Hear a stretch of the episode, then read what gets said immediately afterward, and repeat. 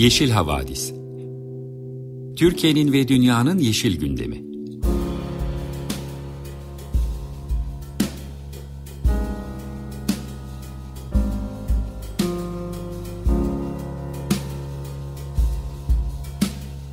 Hazırlayan ve sunanlar Selin Uğurtaş ve Savaş Çömlek.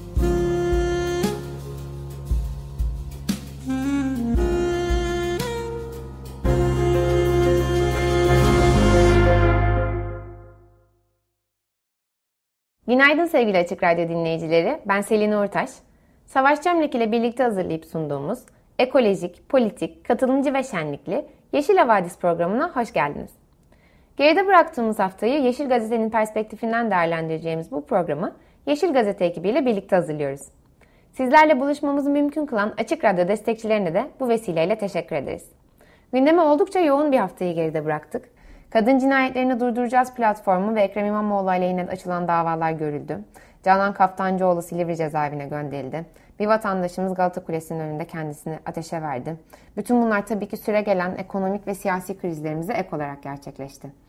Tabii bu şartlarda iklim krizinden, biyoçeşitlilik krizinden, enerjiden söz etmek için giderek az zaman kalıyor. Çünkü hepimizin dikkati ve tahammülünün maalesef sınırları var. Ama biz de bu önemli meseleleri gündemde tutmaya çalışmaya devam edeceğiz. İklim bültenimizde Brezilya'da çok sayıda can kaybına neden olan sel felaketinden bahsedeceğiz. Almanya'da dünyanın ilk küresel iklim davası görülmeye başladı ve Avrupa Birliği'nde ise fosil yakıta dayalı elektrik üretimi planlarında ciddi bir azalma söz konusu. Bütün bunları iklim bültenimizde sizlere aktaracağız. Ardından ekoloji bültenimizde Savaş sizlerle birlikte olacak. Asi Nehri'nde kirlilikle mücadele etmek için başlatılan yeni bir projeden, Aydos Ormanı'nın millet bahçesine çevrilmesi planlarından ve buna karşı yürütülen mücadeleden ve ısrancılarda yargıdan dönen çet kararlarından bahsedecek. Bu haftaki röportajımızı yine çok önemli bir meselede, e, mesele üzerine yaptık. Kadın Cinayetlerini Durduracağız platformu Kadın Meclisi üyesi ve Çorum Kadın İl Meclisi sorumlusu Eylem Aka Kaya ile görüştük. Kadın cinayetlerini yakından takip eden, kadın hakları ile ilgili tüm meselelerde organize bir şekilde ses veren ve bugün Türkiye'nin en büyük muhalefet hareketlerinden birinin kadın hareketi olmasında çok önemli bir payı olan bir platformu bu. Ve hakkında kapatılma davası açılmıştı. E, oldukça tuhaf gerekçelerle. Davanın ilk duruşması bu hafta çarşamba günü görüldü. Eylem ile platformun yaptıklarından, bu dava ile yapılmak istenenden ve Türkiye'de kadın haklarının durumundan konuştuk. Dediğim gibi gündemimiz yoğun. En iyisi bu cumartesi sabahına keyifli bir parçayla başlayalım. İbrahim Maluf ve Melody Garda'dan Jatandre'yi dinliyoruz. Tekrar merhaba. 95.0 Açık Radyo'da Yeşil Havadis'e devam ediyoruz. Güne güzel bir parçayla başlamıştık. Şimdi de iklim haberiyle devam edeceğiz. Ee, ilk başta birazcık endişe verici bir haberimiz var. Brezilya'nın kuzeydoğusunda ciddi bir sel felaketine neden olan yağışlar bir haftadır devam ediyorlar. Ve bu süreçte en az 106 kişinin hayatını kaybettiği şu ana kadar rapor edildi. 10 kişi ise hala bulunamadı kayıp durumunda. Pernambuco şehrinin valisi Paula Camara yerel basına yaptığı bir açıklamada önceliklerinin bu kayıp kişileri bulmak olduğunu söyledi. İşin kötüsü tabii e, yağışlar ve dolayısıyla sel ve heyelan hali sonlanmış değil. E, hatta biz bu kaydı yaparken durumun ciddiyetini koruduğu uyarıları yapılıyordu. Bu süreçte size çokça sel haberi verdik. Haberi verdik. Özellikle Brezilya'dan, Güney Amerika'dan çok fazla bu tarz haberler geldi. E, son 5 ayda bu Brezilya'nın yaşadığı dördüncü büyük sel felaketiymiş habere göre. Ocak ayında Sao Paulo'daki selde 18 kişi hayatını kaybetmişti. Hemen bir ay sonra bu defa Rio de Janeiro'da bu defa tam 230 kişi hayatını yitirdi. Tabii zaten bu konudaki bütün haberlerde çarpık ve plansız kentleşmenin burada oynadığı olumsuz rolden bahsediliyor. Brezilya'nın şehirleri bu yaşanan duruma hazırlıklı değil. Bu yaşanan durum dediğimiz şeyin müsebbiplerinden önemli bir tanesi de tabii iklim krizi. Bunu biz geçtiğimiz yaz kendi ülkemizde de gördük. Bir ayda düşecek yağış miktarının bazen günler bazen saatler içerisinde düşmeye başladığı yeni bir durumdan söz ediyoruz. Ve kentlerimiz özellikle işte bizim gibi Brezilya, Brezilya gibi e, gelişmekte olan ülkelerin veya az gelişmiş ülkelerin, başka az gelişmiş ülkelerin e, kentleri bu duruma hiç hazırlıklı değil. Brezilya'nın devlet başkanı Jair Bolsonaro bildiğiniz gibi iklim krizini umursamayan, ormansızlaşmayı körükleyen, bundan önceki süreçte Amazonların korunması için e, yıllardır e, verilen çabaların bir sonucu olan kazanımları bir çırpıda yok etmiş bir siyasetçi. Şimdi bu felaket nedeniyle bölgeye yaptığı ziyarette de 211 milyon dolarlık bir yardımın bölgeye ulaştırılacağını duyurmuş. Bunun örneklerini dediğim gibi biz de yaz aylarında özellikle Karadeniz bölgesinde görüyoruz. Nitekim bu senede e, şimdiden haberlere konu olan bir durum artan heyelanlar. Bu konuya İstanbul Teknik Üniversitesi Avrasya Yer Bilimleri Enstitüsü Katı Yer Bilimleri Anabilim Dalı öğretim üyesi doçent doktor Tolga Görüm dikkat çekmiş. Tabi biliyorsunuz bu kış e, epey soğuk ve karlı geçmişti ülkemizde. Ancak Mart ayından itibaren sıcaklıkların aniden artmasının bu karları aniden erittiğini ve çok sayıda heyelana sebep olduğunu söylemiş Doktor Görün.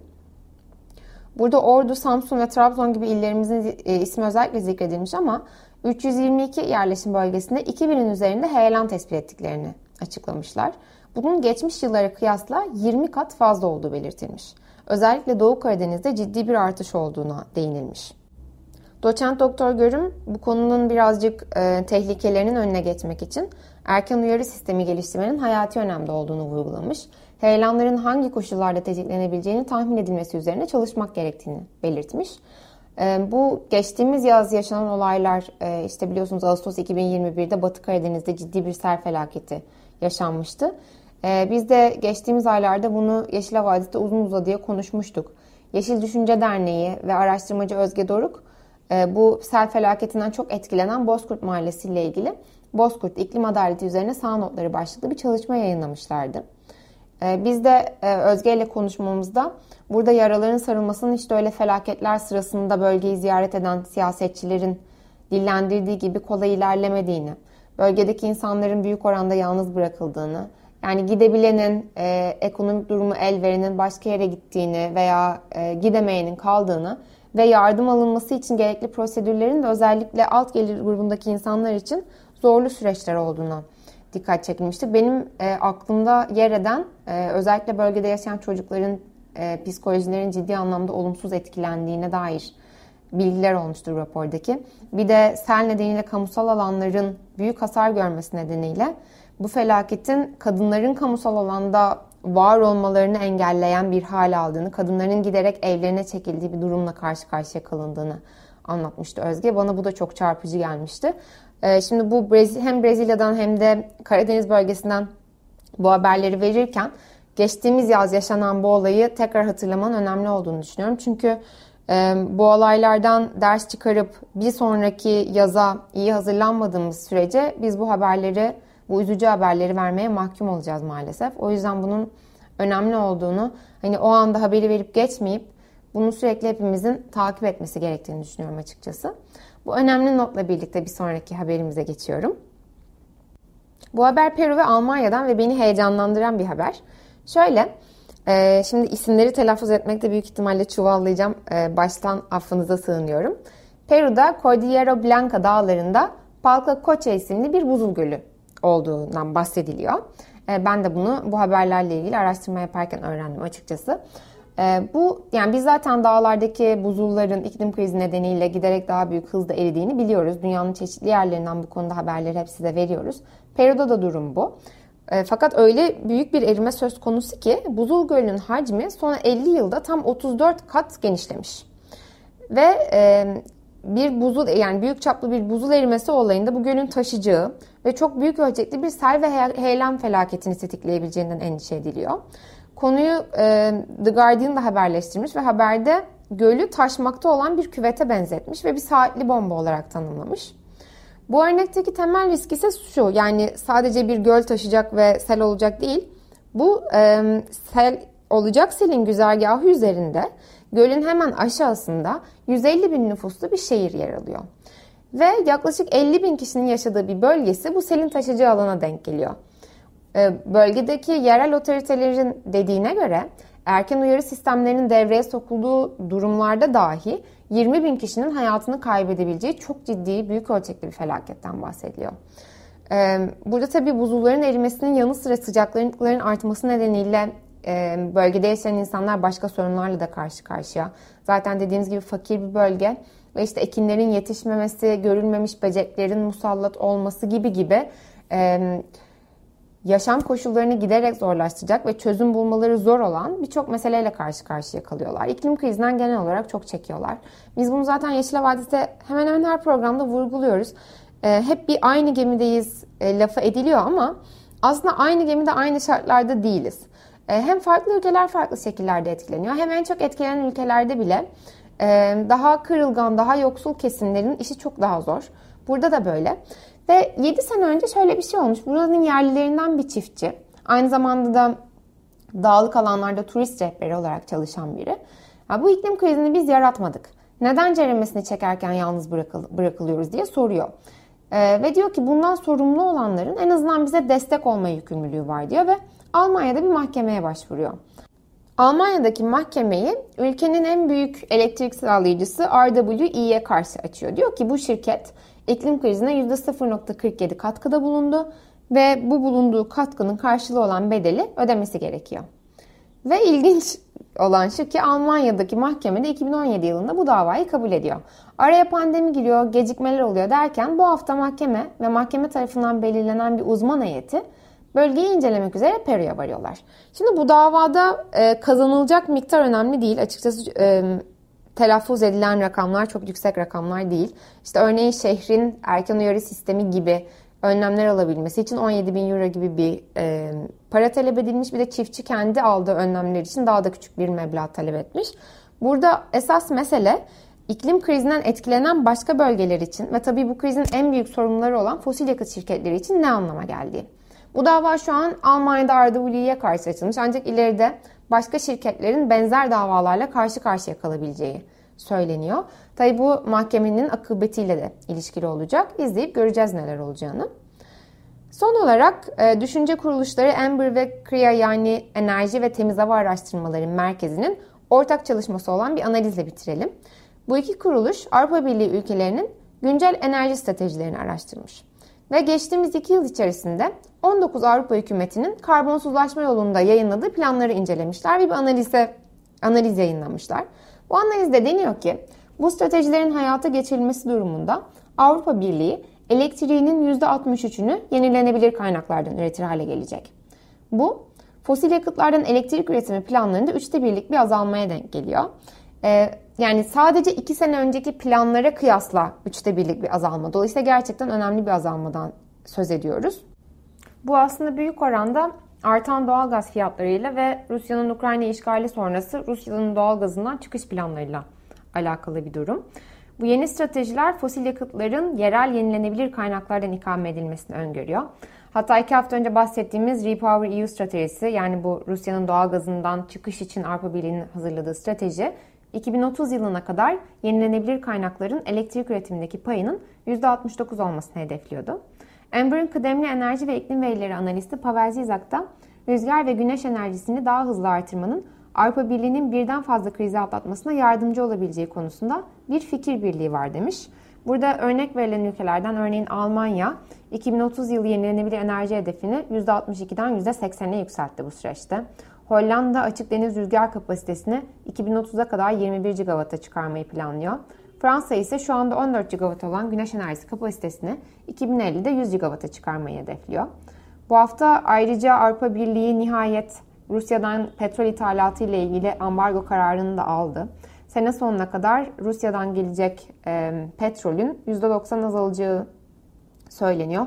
Geri kalan %10'luk kısım büyük oranda e, Macaristan'da e, Viktor Orban'ın itirazlarıyla ilgili. Onlar e, boru hatlarıyla gelen petrolden vazgeçemeyeceklerini söyledikleri için e, boru hatlarından gelecek petrolün şu an için devam edeceği söyleniyor. Ama en azından bu %90'lık kısım için fikir birliğine varılmış olması beklenen ve önemli bir adım.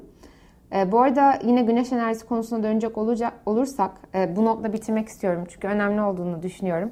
Geçtiğimiz hafta biz de Amber'ın elektrik ve iklim veri analisti Ufuk Alparslan'ı misafir etmiştik Yeşil Vadis'te. Ve Ufuk da Türkiye'nin güneş enerjisi potansiyelini vurgulamıştı. Türkiye'nin hem güneş enerjisi potansiyeli yüksek hem de Enerji Bakanı'nın yakın zamanda yaptığı açıklamaya göre Avrupa Birliği'nin en büyük güneş paneli üreticisi konumunda. E, aynı zamanda bir diğer önemli konu yine Ufuk'un da bahsettiği e, hızlıca enerji kaynaklarını değiştirmek istiyorsak, işte fosil yakıtlara bağımlılığımızı azaltmak istiyorsak güneş enerjisi öne çıkan bir enerji türü. Çünkü çok hızlı kurulumu yapılabiliyor. E, bizde de bütün bu e, gerekli e, şartlar mevcutken neden bundan faydalanmayalım? Böyle bir soruyla bitirmek istiyorum. E, bunun üzerine güzel de bir müzik arası verelim ve devam edeceğiz ardından programımıza.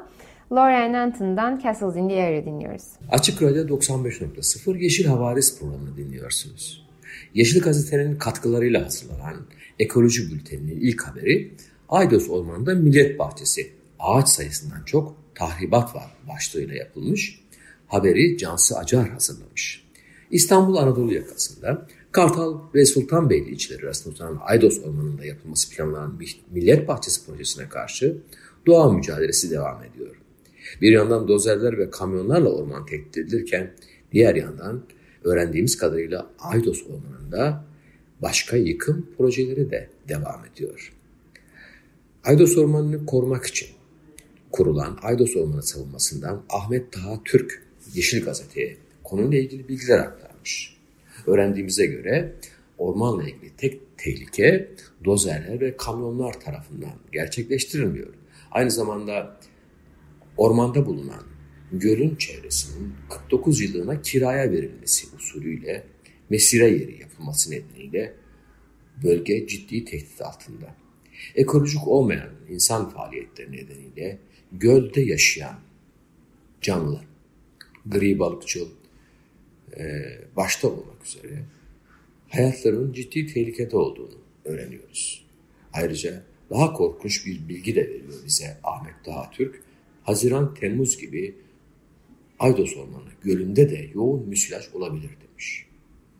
Mesire yerinin ekolojik olmayan yöntemlerle faaliyet göstermesinin dışında başka tehditlerin de ormanla ilgili var olduğunu öğreniyoruz.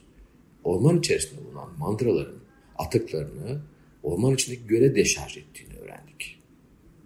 Bu da ciddi bir tehlike yaratıyor kuşkusuz. Özellikle göl canlıları için.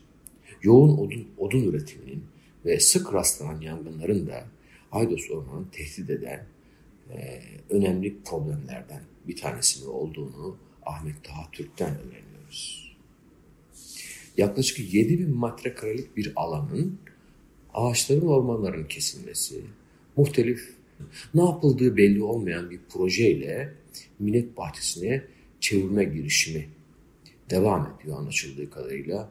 Yıkımla ilgili e, siyasi iradenin tavrı benzer e, hadiselerde olduğu gibi gene tamam ağaçları kesiyoruz ama yenilerini dikeceğiz şeklinde. Bu yalana inanmamızı bekliyorlar. Bir ormanın orman olabilmesi için yüzlerce yıl gerektiğini hepimiz artık çok iyi biliyoruz. Ormanları yıkıp yok edip ağaçları yıkıp yenisini dikmenin başlı başına sadece bir etik sorun olmadığını, açıkça bir sahtekarlık olduğunu, yalan beyan olduğunu tekrar hatırlatmak istiyoruz. Aydos Ormanı savunmasının bu mücadelesini sürdürürken hangi aşamalarda neler yaptığına ilişkinde gazete haberinde bilgiler ver.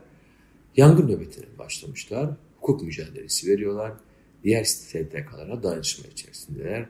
Aynı zamanda ormanın korunması için Orman Genel Müdürlüğü'ne muhafaza orman talebini de iletmişler. Ne yazık ki Orman Genel Müdürlüğü'ne yeterli ilgiyi görmemişler. Yetkilileri yerlerinde gittikleri zaman bulamamışlar ama yine de dilekçelerini vermişler.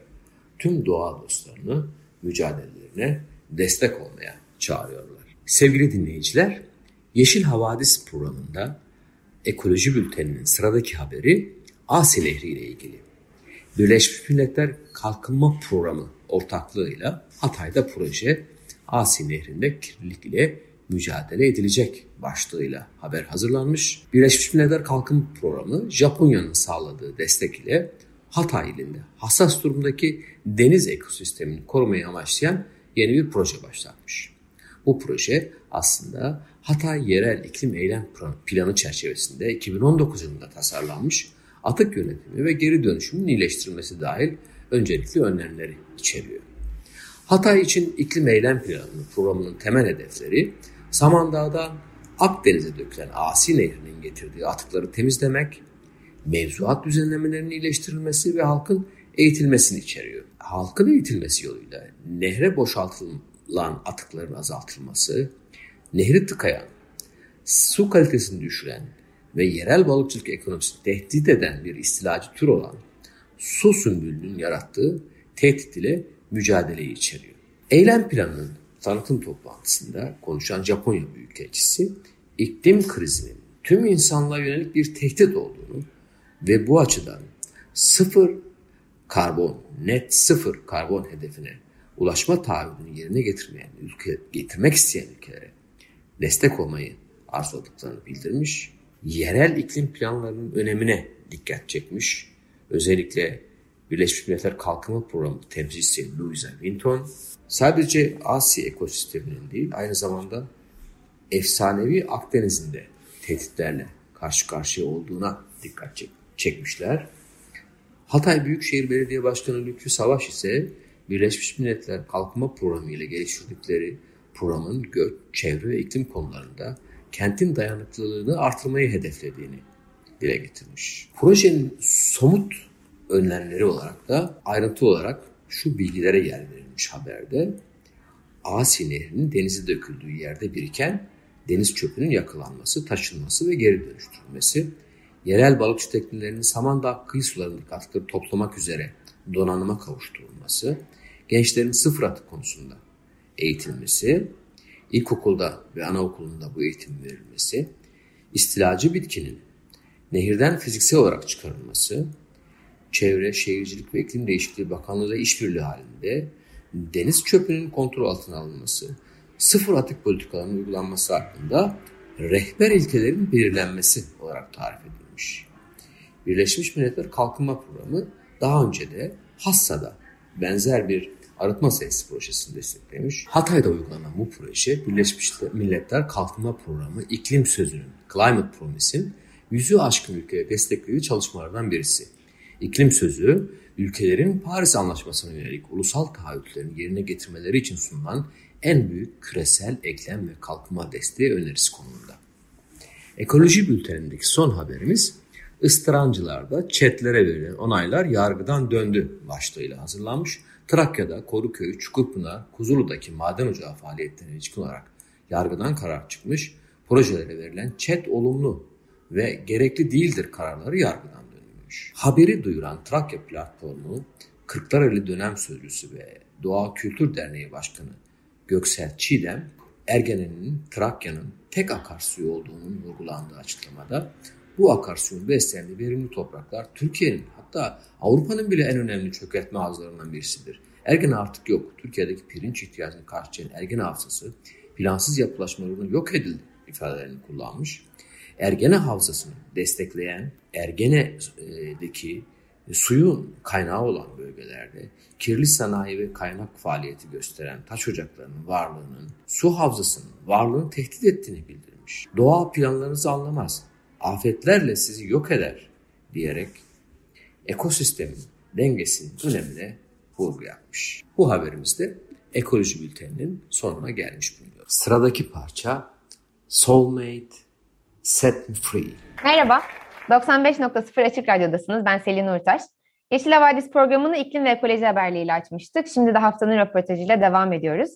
Bu hafta kadın hareketi için oldukça önemli bir davanın ilk duruşması yapıldı. 13 Nisan tarihinde Kadın Cinayetlerini Durduracağız Platformu Derneği'nde bir fesih davası açılmıştı. Gerekçe ise kanuna ve son günlerde sık sık hayatımıza sokulmak istenen muğlak bir ahlak kavramına aykırı faaliyet yürütmekti. Bu davanın ilk duruşması çarşamba günü Çağlayan Adliyesi'nde görüldü ve dava 5 Ekim 2022 tarihine ertelendi. Şimdi hem derneğin faaliyetlerini, Türkiye'de kadın haklarının durumuna ilişkin değerlendirmelerini hem de neden böyle bir davayla karşı karşıya kalına dair görüşlerini öğrenmek üzere platformun kadın meclisi üyesi ve Çorum Kadın İl Meclisi sorumlusu Eylem Aka ile birlikteyiz. Eylem Hanım hoş geldiniz. Hoş bulduk, merhabalar Selin Hanım. Çok teşekkürler zaman ayırdığınız için. Öncelikle biraz platformun yaptıklarından bahsederek başlayalım istiyorum.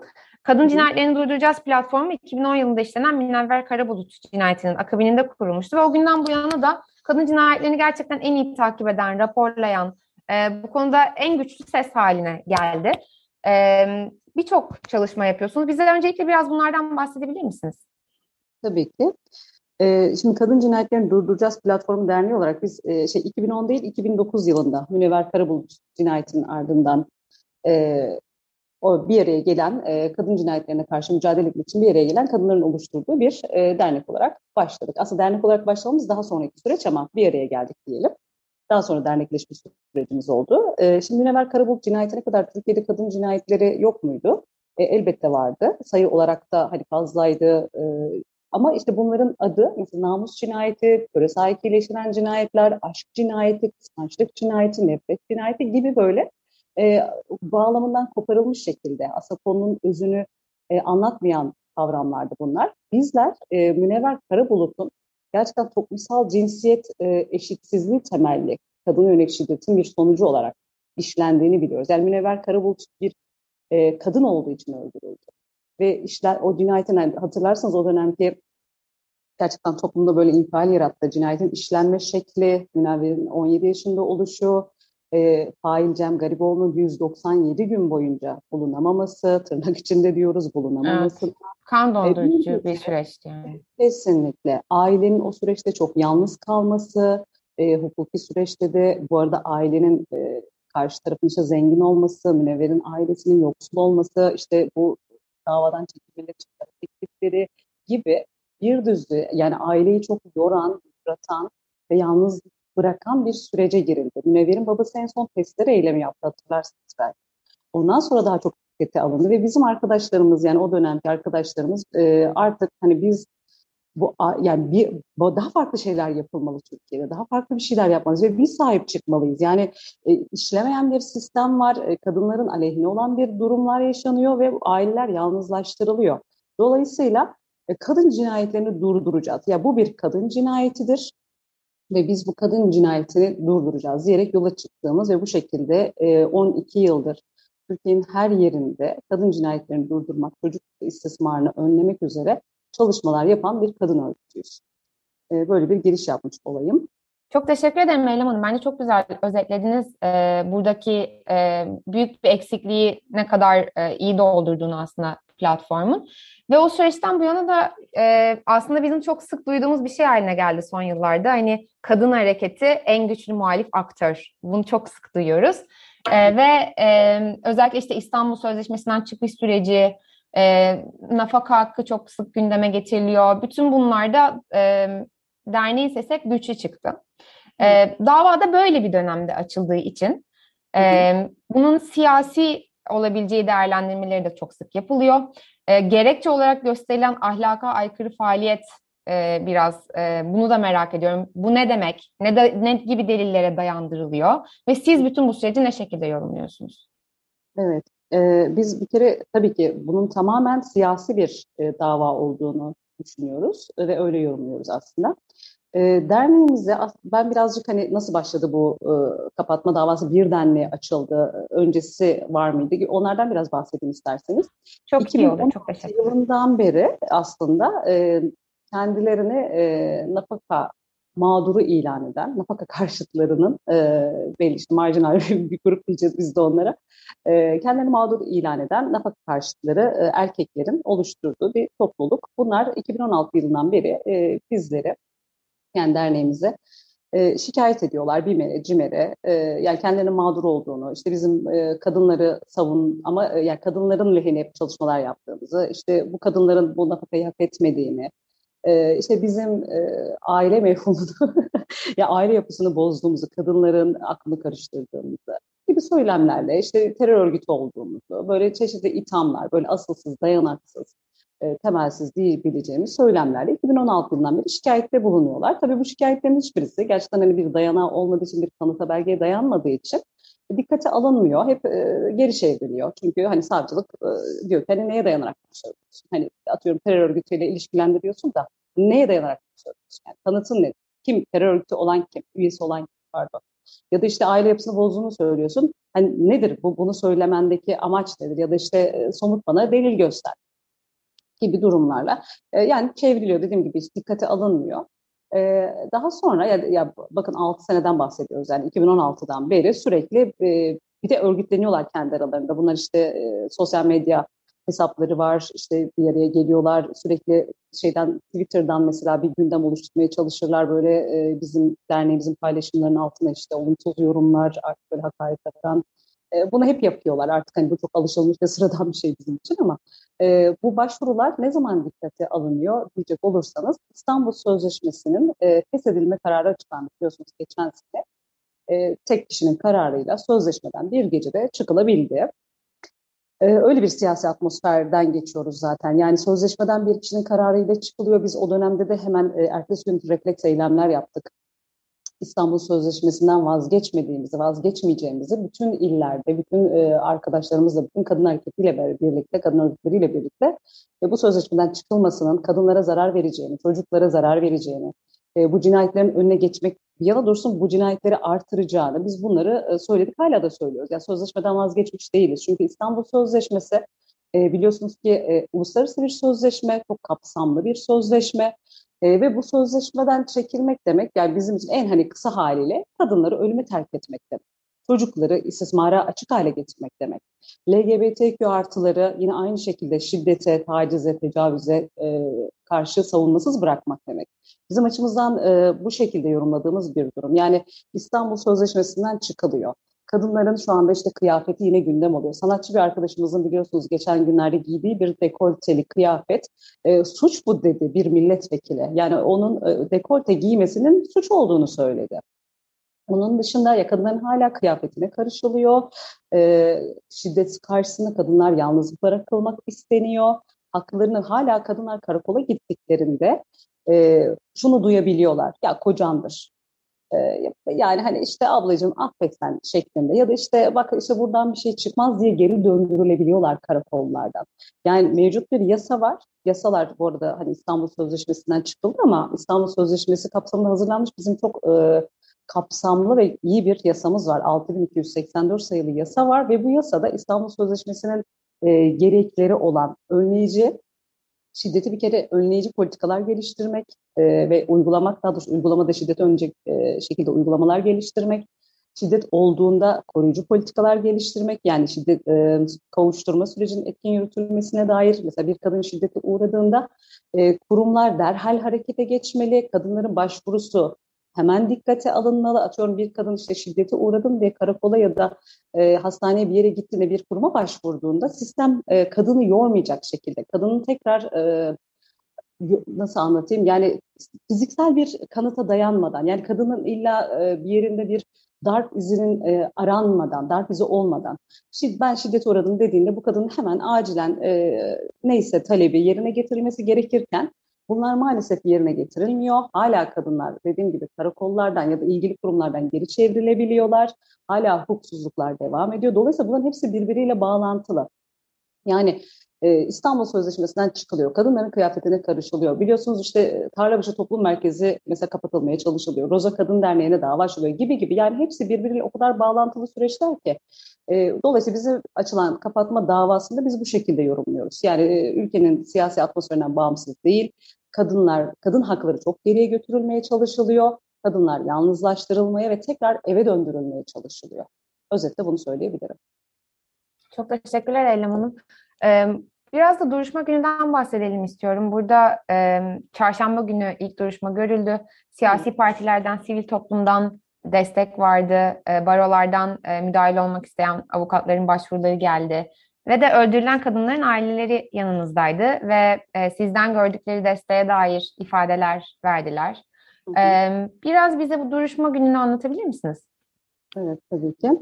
E, duruşma günü tabii tahmin ettiğiniz gibi e, çok yoğun bir katılım oldu. Kalabalık bir e, katılım oldu. Türkiye'nin her yerinden bizim e, kendi kadın meclis üyesi arkadaşlarımız ücretsiz araç ayarlayarak, e, illerden araçlar kaldırarak kadınlara ve tüm topluma çağrıda bulunarak e, farklı illerden geldiler. Adana'dan, Antep'ten, Çorum'dan, e, ya çok farklı illerden arkadaşlarımızla yine bir araya geldik. E, ve tabii sadece biz değil, bütün kadın örgütleri, bütün partiler ve farklı e, toplum örgütlerinden çok yoğun ve güçlü e, destek destek aldık, katkı aldık.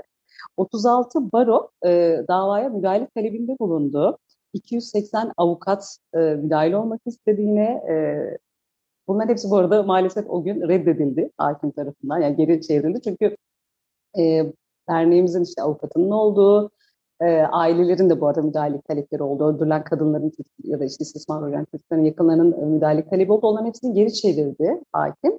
E, gerekçe olarak da işte derneğimizin zaten avukatının olduğu, savunulduğu e, şeylerin de müdahale olmak isteyen tarafların da öldürülen ailelerden bahsediyor. E, konuyla ilgisinin olmadığı ya da işte yararı olmayacağı davaya gibi böyle anlamsız bir şekilde e, reddedildi. Tabii biz bunu da e, yani çok kasıt olduğunu düşünüyoruz açıkçası. E, dediğim gibi yani herkes o gün çok güçlü bir şekilde e, savunuculuğunda yaptı. Avukat arkadaşlarımız olsun, e, diğer bize destek veren kurumlar, kişiler, işte milletvekilleri olsun. Herkes düşüncesini çok güzel ifade etti, desteklerini ilan ettiler. Yani e, dediler ki işte kadın cinayetlerini durduracağız platformu bugüne kadar nasıl ki öldürülen kadınların, istismara uğrayan çocukların ailelerinin yanındaysa onlar bize nasıl asla yalnız yürümeyeceksin dedilerse Şimdi biz de e, derneğin bütün derneğe asla yalnız yürümeyeceksin diyoruz. Onlarla birlikteyiz. Ve derneğin kapatılmasını istemiyoruz.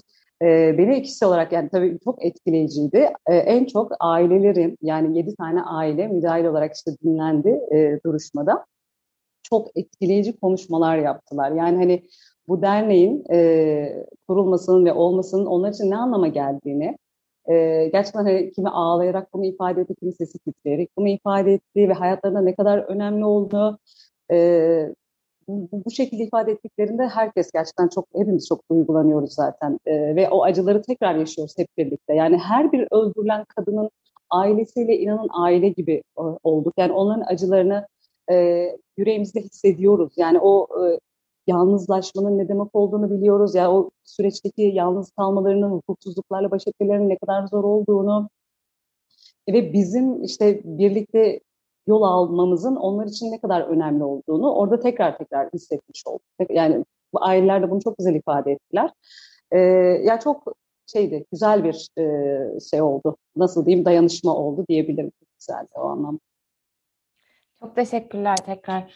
Ee, ya gerçekten aslında çok kanıksadığımız bir şey e, bu tip baskılar ama e, bu kadar çok kadın cinayetinin olduğu bir yerde devletin buna el atması gerekirken e, onun işini yapan insanların e, yoluna bu kadar taş konulması e, düşündüğüm zaman kabullenmekte çok zorlanıyorum gerçekten bunu. E, çok teşekkürler paylaştıklarınız için. Maalesef zamanımız kısıtlı. Aslında sormak istediğim çok fazla şey var hala. Özellikle devam eden İstanbul Sözleşmesi davasını. Belki kısaca onu da bir sorsam, bir iki dakikada alabilirsem çok sevinirim. Ee, ne düşünüyorsunuz bu devam eden e, işte Cumhurbaşkanı kararıyla çıkıldığı için sizin söylediğiniz gibi tek bir kişinin kararıyla İstanbul Sözleşmesi'nden çıkıldı ve buna karşı açılan davalar devam ediyor. Bu sürece dair bir iki şey söyleyebilirseniz çok sevinirim. Tabii yani e, İstanbul Sözleşmesi'nden çıkılmasının e, hukuka aykırı olduğu ifade edildi aslında bakarsanız en sonki Danıştay'daki e, duruşmada yoğun katılma yapılan e, duruşmada e, bunun hukuka aykırı olduğunu e, savcı mütalasında belirtti ve biz e, şey bekliyoruz aslında yani bunun geri çevrileceğini düşünüyoruz.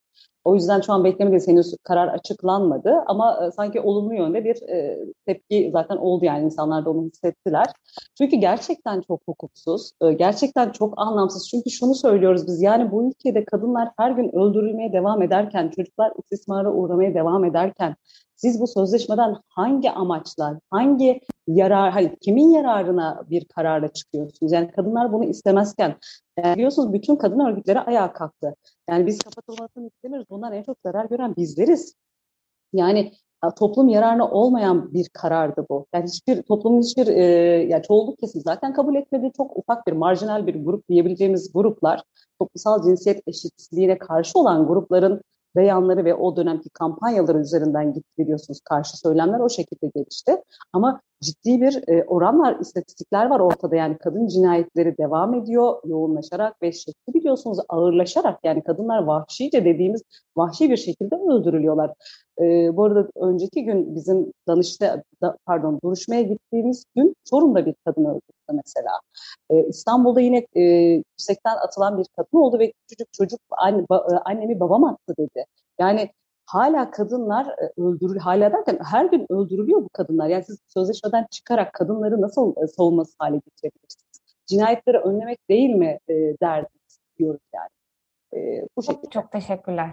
Çok sağ olun Eylem Hanım e, zaman ayırdığınız için. Bu önemli konuyla ilgili Kadın Cinayetlerini Durduracağız platformundan Eylem Akakaya'yı dinledik. E, şimdi kısa bir müzik arası vereceğiz. Nora Jones'dan Cold Cold Heart'ı dinliyoruz. Tekrar merhaba. 95.0 Açık Radyo'da Yeşil Havadis dinliyorsunuz. Ben Selin. Bugünkü programımızda iklim ve ekoloji haberlerini sizlerle paylaştık. Ardından kadın hakları konusunda devam eden güçlü mücadele üzerine yaptığımız röportajı dinlediniz. Yeşil Gazete'nin katkılarıyla hazırladığımız Yeşil Havadis programının sonuna geliyoruz. Bizi dinlediğiniz için çok teşekkür ederiz. Haftaya yine aynı saatte görüşmek üzere. Hoşçakalın.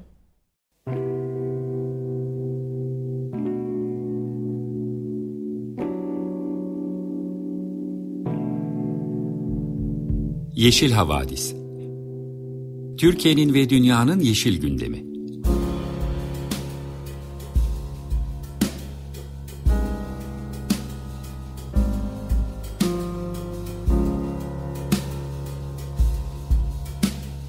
Hazırlayan ve sunanlar Selin Uğurtaş ve Savaş Çömlek.